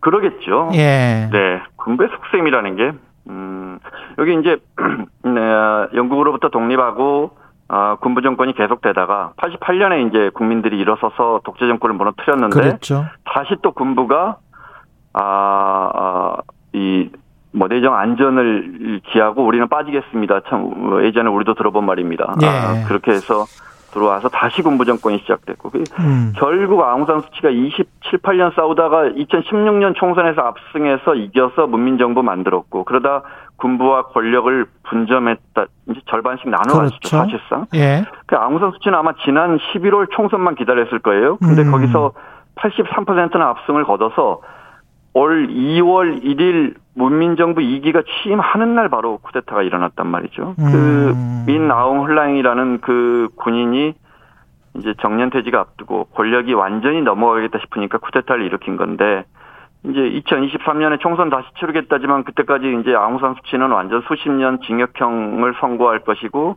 NLD 이제 민주주의 민족동맹 과거 여당은 해산시킬 것이고 그렇게 음. 총선 치러서 장기 집권 하려고 하지 않겠습니까? 그 뒤에 뭐 미남 홀랑이 지금 67세인가 그렇습니다. 뭐 10년, 예. 20년 장기 집권 이 동남아에서는 뭐 흔한 일입니다. 예. 캄보디아 혼센 총리가 지금 36년째 집권하고 있으니까요. 그렇죠. 음. 네. 미국이나 국제사회 움직임도 뭐 뚜렷한 게 없는 것 같고 거기다가 이제 미얀마 뒤에 지금 중국이 있는 것 같아서 네, 네. 예, 상황을 어떻게 봐야 되나요? 국제 환경은? 어, 일전에 한번 제가 설명드렸는데, 네. 어, 중국은 이제 국경을 접하고 있죠. 왼, 저, 서쪽으로는 인도, 북쪽으로는 중국, 동쪽으로는 이곳 태국과 미얀마가 접, 접하고 있는데, 음. 모든 경제가, 여기 태국만 해도, 어, 미얀마 경제의 한 6, 7배가 되는데, 어, 완전히 과거에 일본에 종속돼 있다 지금 중국에 종속되고 있거든요. 아. 중국과 경제, 외교, 안보가, 어, 굉장히 종속돼 있습니다. 네. 음. 그런 상황에서 여기 여기서 미국을 한 번에 못 가요 비행기로. 왜냐하면 무슨 말이냐면 지금 미국의 제일 반대편이 이곳 이곳입니다. 예. 그러니까 지리적으로나 외교 안보적으로 굉장히 미국은 멀리 있는 거예요. 아, 중국은 가까이 있고, 예. 중국은 바로 옆에 있고요. 예. 그러니까 그다음 중국은 무슨 생각하고 있냐면 뭐 사실 중국이 무슨 미얀마에 큰 관심 있겠습니까? 미얀마의 독재 그냥 벵골만 해서 가스 석유 육로로 가져 직접 가져가는데 우리 그것만 잘 지켜주고 음. 미얀마에 있는 우리 뭐 봉제 공장들 제조 공장들 안전하게 해줘. 태국도 마찬가지입니다. 태국도 괜한 민주화 시위해서 우리까지 번지지 않게 해줘. 음. 뭐 태국도 저기 저 쿠데타 군부 정권이거든요. 예. 네. 뭐 그런 상황이고 안보리는 멀리 있고 음. 뭐 서부 선진국이 이렇다 뭘할 수 있는 게 예를 들어 예. 우리 정부도 여러 번 성명 발표하고 미얀마에 우리 그 미얀마에 무기 많이 팔았었거든요. 성명 발표 말고 어떤 행동, 행동은 못 하고 있다는 거죠 서방 진영도. 그렇습니다. 예를 들어 예. 한국이란 나라가 무기 우리가 여섯 번째 교역 교역국인데 어. 무기 금수 한들 뭐 중국이나 다른 데서 사니까 무기가 있을 테니까요. 음. 네네. 이게 이런 상황에서 고립무원의 상황인데 참 과거 이제 네. 광주를 생각해 보면 너무나 안타까운데요. 미얀마 네, 시민들이 네. 어떻게 희망을 아직도 가지고 있나요? 어떻습니까? 그러겠죠. 네. 음. 어, 지난 5년간 이미 민주적인 선거와 민주정부를 경험했고, 매일 유튜브, 휴대폰으로 유튜브 보고, 페이스북 하고, 아. 또 지난 10여 년 동안 경제가 많이 발전했기 때문에 대학도 많이 가고, 근데 정부가 무너졌단 말이죠. 음. 아, 계속 싸우려 할 겁니다. 근데 이 네. 5년 동안의 어, 민주주의의 네. 어떤 경험이 다른 세대들, 네. 특히 이제 과거 그 뭐 구세대랄지 이 군부 독재 정권에 그냥 뭐 그 고개를 익숙한. 숙였던 예. 네. 그런 사람들한테는 영향을 안 미칠 거 아니에요. 근데 우리도 보면 과거에 기성세대도 같이 싸우지 않았습니까? 80년대. 예, 결국은 네, 그랬었죠. 문제는 이제 이게 예. 네, 힘의 균형이 음. 너무 치우친다는 것이고 예. 언젠가는 이기겠지요. 역사 인류 역사가 증명하지만 문제는 언제 이루어지냐는 것이고 예. 쉽지 않을 것 같습니다. 미얀마는 한 2012년 13년에 이제 개방이 이루어지고 그때부터 정말 급성장해서 음. 올해 이제 유엔 아, 경제사회 이사회가 지정한 최빈국 지위에서 벗어나는 바로 그 해인데. 예. 네. 네. 우리가 언론이 지난해, 예 말씀하십시오. 지난해 어, 아시아에서 제일 많이 성장률 높은 나라가 미얀마하고 베트남이거든요. 음. 정말 그런 상황인데 어느 한 군인의 어, 쿠데타로 어, 올해 마, 올해 마이너스 10% 성장할 것 같답니다. 유엔 마이너스 10%. 네, 그러니 예. 안타까운 일입니다. 예. 이런 참상을 계속 뭐 알리는 수밖에 없겠습니다. 그러면서 국제 사회 여론을 환기시키는 방법밖에 우리가 할 수 있는 게 없네요. 네, 어, 그런 부분은 희망적인 부분이죠. 그러니까 지금 음. 어디서 누가 어떻게 죽음을 당하는지, 어, 미얀마 시민들이 거의 실시간으로 공유하고 있고, 그것이 곧 미얀마 의 현재 언론과 또 주변국 언론, 외신들을 통해서 전 세계에 빠르게 퍼져나갑니다. 음. 그래서 과거처럼 이런 참상을 숨기긴 쉽지 않습니다. 네. 네. 그 국민의 3천만 명, 7천 명 중에 3천만 명, 아, 6천만 명 중에 3천만 명이 페이스북 가입자거든요. 오. 알겠습니다. 네. 계속 관심을 가져야 되겠습니다. KBS 방콕 특파원 김원장 기자였습니다. 고맙습니다. 방콕이었습니다. 예. 12월 27일 월요일 KBS 1라디오 최경령의 최강 시사였습니다. 고맙습니다. 내일 돌아오겠습니다.